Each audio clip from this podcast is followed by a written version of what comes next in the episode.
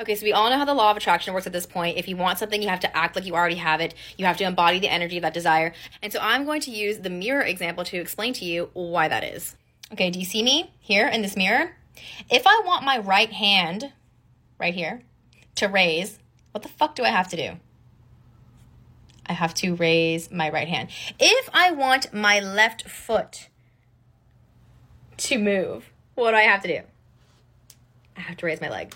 If I want anything to happen and be reflected, I have to do it first.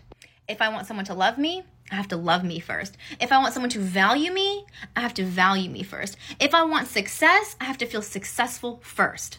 If I want someone to be obsessed with me, Have to be obsessed with myself first. And so the reason why you haven't been able to embody any of these characteristics yet is because you are what I call conditional, meaning that you have made all of your positive feelings conditional on things happening before you will feel them.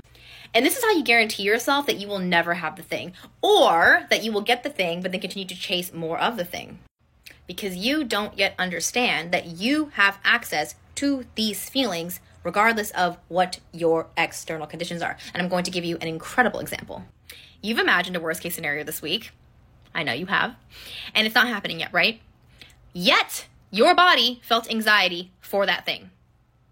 You can reverse this process. Imagine a best case scenario. Imagine a life well lived. Imagine being the successful best version of yourself, and you can feel gratitude, happiness, joy, luck, prosperity for that now.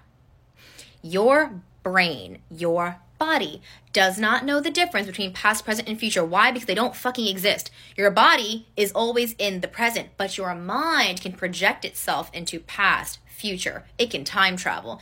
And so you can use this beautiful machine and envision a gorgeous picture of what your life is going to be like in the future. And then your body can eh, ground into that now because this is the only moment that your body can feel that emotion. It can't go to the future, it's here now. So you're going to experience that moment, that life in your mind. And then your body's going to experience it now. And then you're going to energetically embody that. You're going to create the emotional signature of a future moment, therefore magnetizing it to yourself. If you're wondering how I know all this, yes, I have read every single Joe Dispenza book, but I've really broken down this into language that makes more sense to understand, and I now coach women all around the world on manifesting their best lives. So you can click the link in my bio to sign up for one on one coaching or group coaching, or listen to my podcast. It's called Spiraling Higher and it's on all platforms. Shortcast Club